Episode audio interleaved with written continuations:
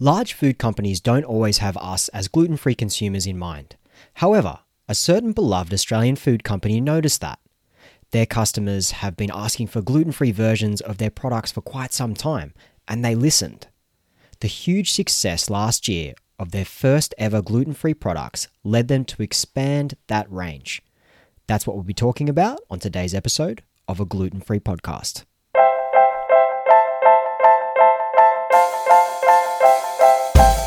Hey, welcome to A Gluten-Free Podcast, the show where we'll be exploring all things gluten-free. I'm your host, Ben. Whether you have celiac disease like me, you're gluten-free for other reasons, or you just want to learn more about the gluten-free diet, then this podcast is for you. Let's get into it. Hello and welcome to another episode of A Gluten-Free Podcast. This is a show where I sit down with people and talk about what they're doing that's really inspiring or helpful in the gluten-free community, and I also share my own story of having celiac disease and being gluten-free along the way. Before we get into things today, I would, as always, like to acknowledge this land of Gundangurra country in the Southern Highlands of New South Wales, Australia, where my family and I are privileged enough to live on, and also where I'm currently recording this episode right now. It's the land of the Gundungurra people, and they are the true custodians of this land. I would like to acknowledge the stories, traditions, and living cultures of all Indigenous elders, past, present, and emerging.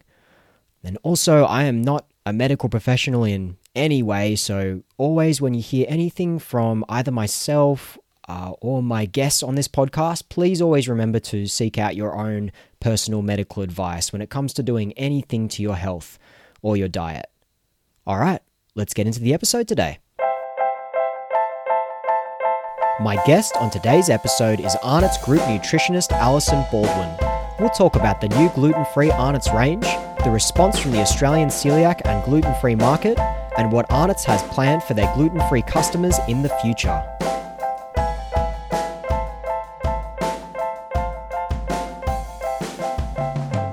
Oh, Ali, thank you so much for joining me here today. How are you going?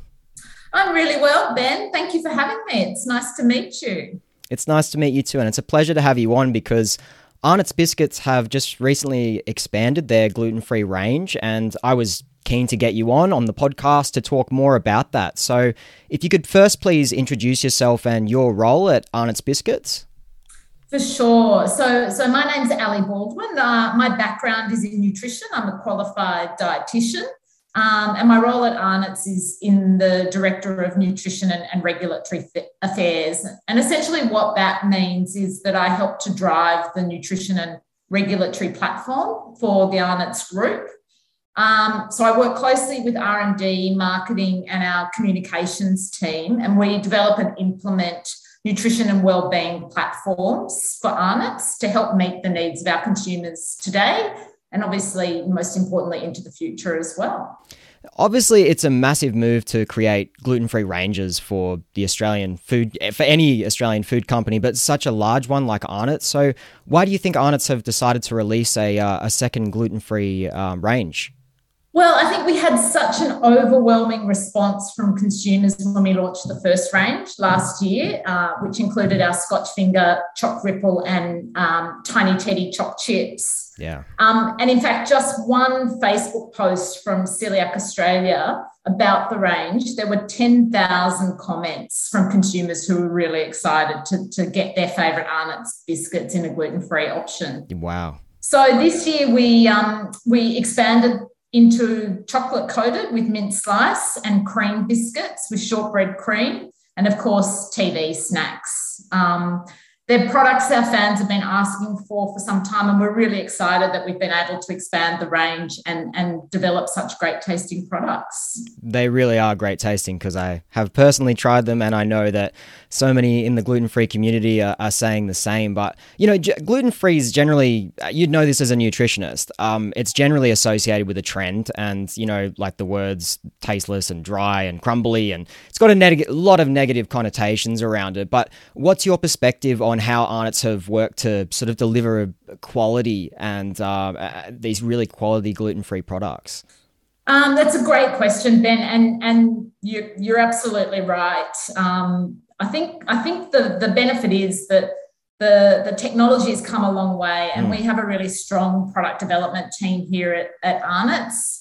Um, and they've worked really hard to um, look at the recipe and the formulation to, to nail the brief, essentially, of give me a, a gluten-free biscuit that doesn't compromise on taste. Um, it, it takes work. It takes a lot of uh, development work and a lot of taste uh, testing. But, you know, at Arnott's, we pride ourselves on no substitute for quality, and we really um, are really excited that the consumer response on social media has been tremendous, and the biscuits are selling above our expectations. So, so clearly we've we've managed to nail the whole taste and texture with our gluten-free alternatives. For sure. What's your understanding of, you know, the expanding gluten-free market, like not only here in Australia but worldwide?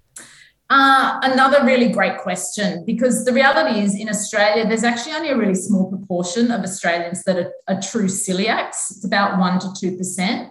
But what we do know is that nearly thirty percent um, of consumers avoid or restrict gluten in their diets. Um, typically, the snacking category has been underserved in this gluten-free space. And, and as you said before, most of the gluten-free biscuit options to date have really had to compromise on taste and texture. So, so once again, we're really happy that Arnott's, you know, one of Australia's most iconic biscuit brands, has been able to fill the space with an option that meets people's dietary needs and still delivers great taste and texture. For sure. I completely agree. And I guess also, sorry, Ben, just to say they're products that the whole family can love as mm. well, regardless of whether they're they're on a gluten-free diet or not. That's right. Yeah, for sure. And I think, um, yeah, as you said, the, you know, the gluten-free um market is expanding so much, and I think that yeah a lot of people are going undiagnosed with celiac, but that's a totally different uh problem. But the the gluten-free market doesn't look like it's slowing down. If anything, it's just expanding more and more. Absolutely absolutely So nutritionally, obviously these products are a treat and they should just be consumed as a, like a sort of an every now and again sort of food. But uh, how do you think the gluten-free ranges compare nutritionally to the gluten-containing ranges? Is there any benefit in the in the gluten-free compared to the gluten?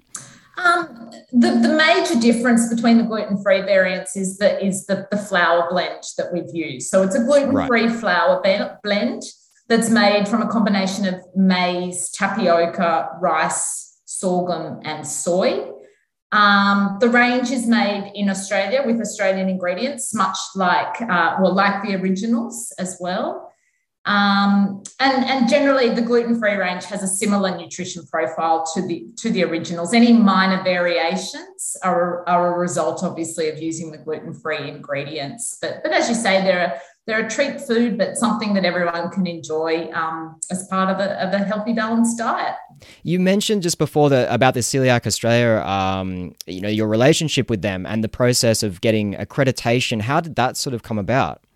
So uh, I assume you're obviously quite familiar with Coeliac Australia, given your background in, in, in yeah. gluten-free. So we um, we worked really closely with them from the get-go. And I have to say, that was I I, was, I made the first call to the The, the representative there, and she was bouncing uh, when I said, look, we're exploring this and, and, and wanted yeah. to talk to you about accreditation. So we worked really closely with Coeliac Australia um, from the get-go to ensure that the biscuits meet their strict requirements for endorsement. So they obviously have very, very strict, robust um, requirements.